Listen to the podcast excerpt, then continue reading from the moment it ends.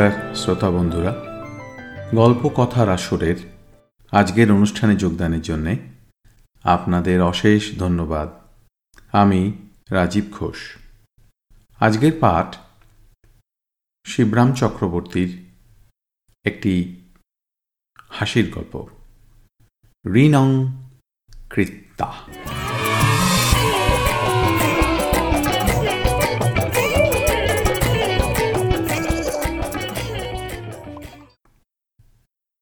কারও ধার ধারি না। এমন কথা, আর যেই বলুক আমি কখনোই বলতে পারি না। আমার ধারণা, এক কাবুলিওয়ালা ছাড়া এই জগতে এ কথা কেউই বলতে পারে না। অমৃতের পথ খোড়স্য ধারা নিশ্চিতা। অকালে মৃত্যু না হতে হলে ধার করতেই হবে। ধার হলেও কথা ছিল বরং, কিন্তু তাও নয়। বাড়ি ভাড়া বাকি। তাও বেশি না, পাঁচশো টাকা মাত্র কিন্তু তার জন্যই বাড়িওয়ালা করাল মূর্তিটি ধরে দেখা দিলেন একদিন। আপনাকে অনেকদিন সময় দিয়েছি, কোনো অজুহাত শুনছি না আর। ভেবে দেখুন একবার, আমি তাকে বলতে যাই, এই সামান্য পাঁচশো টাকার জন্যে আপনি এমন করছেন, অথচ এক যুগ পরে একদিন আমি মারা যাবার পরেই অবশ্যই আপনার এই বাড়ির দিকে লোকে আঙুল দেখিয়ে বলবে, একদা এখানে বিখ্যাত লেখক শ্রী অমুক চন্দ্র অমুক বাস করতেন। বাস করতেন? বাস করে আমার মাতা কিনতেন? জবাবে তাঁর দিক থেকে যেন ঝাপটা এলো। শুনুন মশাই, আপনাকে সাপ কথা বলি। যদি আজ রাত্রি বারোটার ভেতর আমার টাকা না পাই। তাহলে এক যুগ পরে নয়, কালকেই লোকে এই কথা বলবে। বাড়িওয়ালা তো বলে গেলেন, চলেও গেলেন। কিন্তু এই এক বেলার মধ্যে এত টাকা আমি পাই কোথায়? পাঁচে ধার দিতে হয় সেই ভয়ে সহজে কেউ আমার মতো লেখকের ধার ঘেঁষে না। লেখক মাত্রই ধার আলো, আমি আবার তার উপর এক কাঠি। জানে সবাই? হর্ষবর্ধনের কাছে যাব? তাদের কাছে এই কটা টাকা কিছুই নয়। কীর্তি কাহিনী লিখে অনেক টাকা তাদের পিটেছি।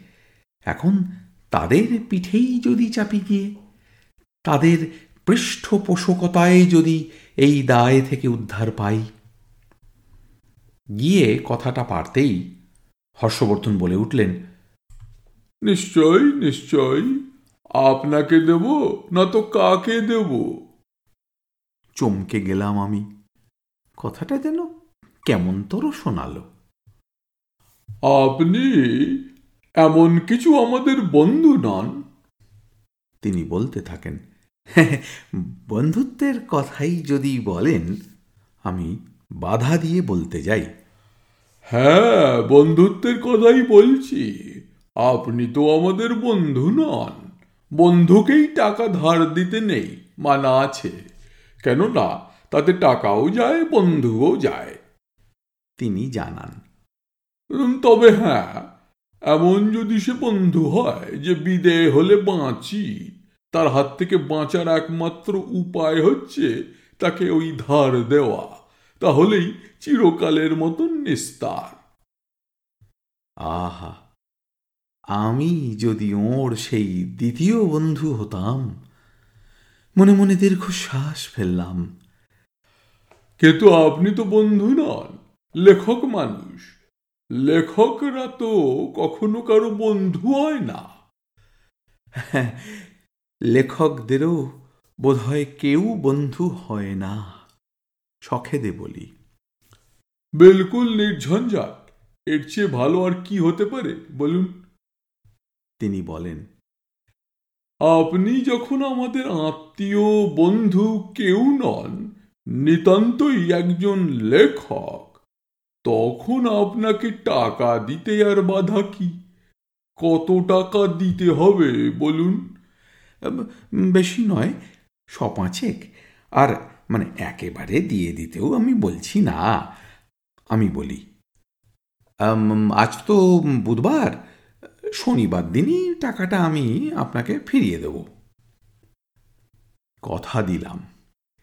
এছাড়া আজ বাড়িওয়ালার হাত থেকে ত্রাণ পাবার আর কি উপায়? কিন্তু কথা তো দিলাম, না ভেবেই দিয়েছিলাম কথাটা। শনিবারের সকাল হতেই ওটা ভাবনার কথা হয়ে দাঁড়াল। ভাবতে ভাবতে চলেছি এমন সময় গোবর্ধনের সঙ্গে মোলাকাত অকুল পাথারে চৌরাস্তার মোড়ে। গোবর্ধন ভায়া একটা কথা রাখবে? রাখো তো বলি। কি কথা বলুন? মানে যদি কথা দাও যে তোমার দাদাকে বলবে না তাহলেই বলি। দাদাকে কেন বলতে যাব? দাদাকে কি আমি সব কথা বলি? না অন্য কিছু কথা নয়। কথাটা হচ্ছে এই, আমাকে সব পাঁচেক টাকা ধার দিতে পারো? দিন কয়েকের জন্য। আজ তো শনিবার। এই বুধবার সন্ধ্যের মধ্যেই টাকাটা আমি তোমাকে ফিরিয়ে দেবো। এই কথা।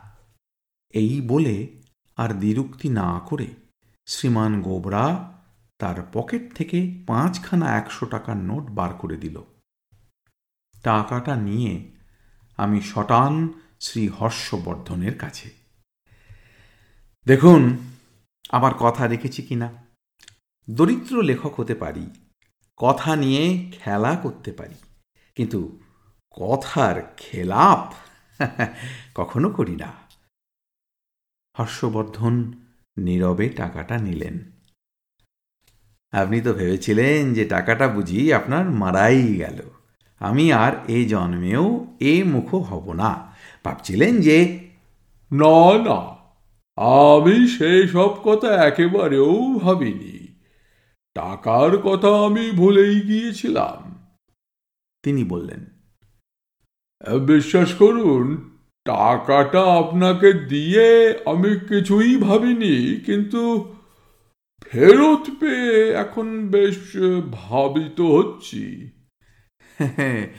ভাবছেন এই যে এই পাঁচশো টাকা ফিরিয়ে দিয়ে নিজের ক্রেডিট খাটিয়ে এরপরে আমি ফের হাজার টাকা ধার নেব। তারপর সেটা ফেরত দিয়ে আবার দু হাজার চাইব।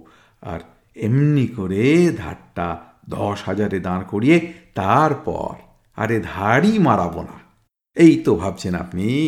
এই ভেবেই তো ভাবিত হয়েছেন, তাই না? আমি তার মনোবিকলন করি, তার সঙ্গে বোধহয় আমার নিজেরও। তিনি বিকল হয়ে বলেন, না না, সেসব কথা আমি আদৌ ভাবিনি। ভাবছি যে এত তাড়াতাড়ি আপনি টাকাটা ফিরিয়ে দিলেন, আর এত তাড়াতাড়ি আপনার প্রয়োজন কি করে মিটতে পারে? বেশ ফের আবার দরকার পড়লে চাইতেই যেন কোনো কুণ্ঠা করবেন না। বলাই বাহুল্য। মনে মনে আমি ঘাড় নাড়লাম। লেখকরা বৈকুণ্ঠের লোক। কোনো কিছুতেই তাদের কুণ্ঠা হয় না। বুধবার দিনই দরকারটা পড়ল আবার।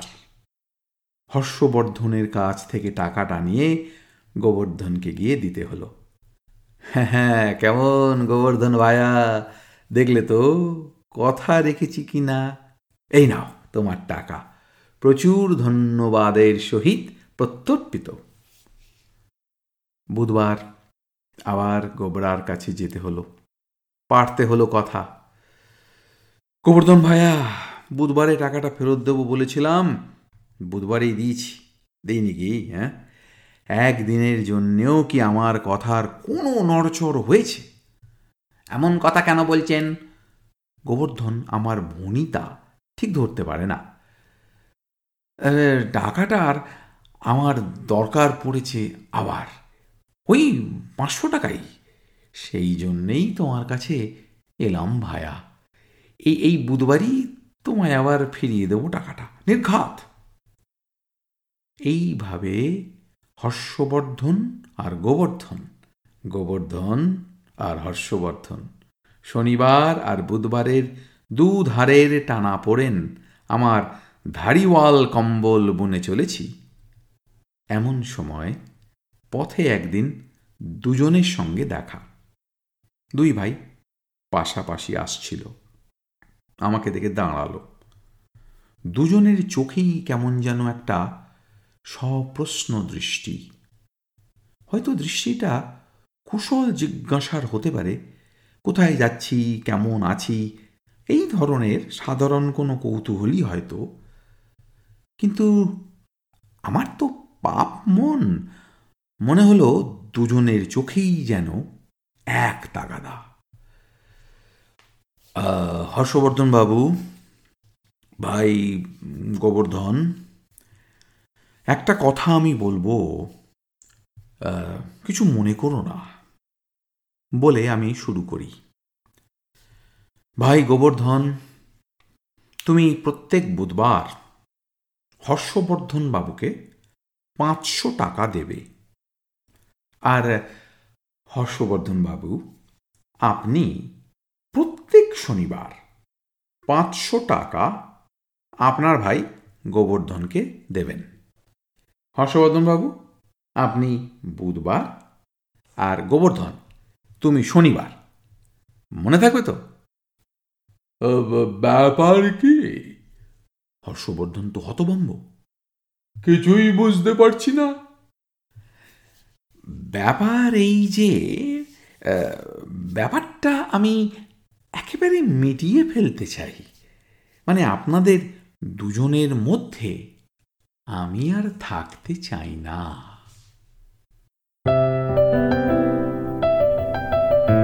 আপনাদের মতামত আমাদের জানাতে ভুলবেন না কিন্তু, শ্রোতা বন্ধুরা। আমাদের ওয়েবসাইট গল্প কথার আসর dot org G O L P O K O T H A R A S O R dot O R G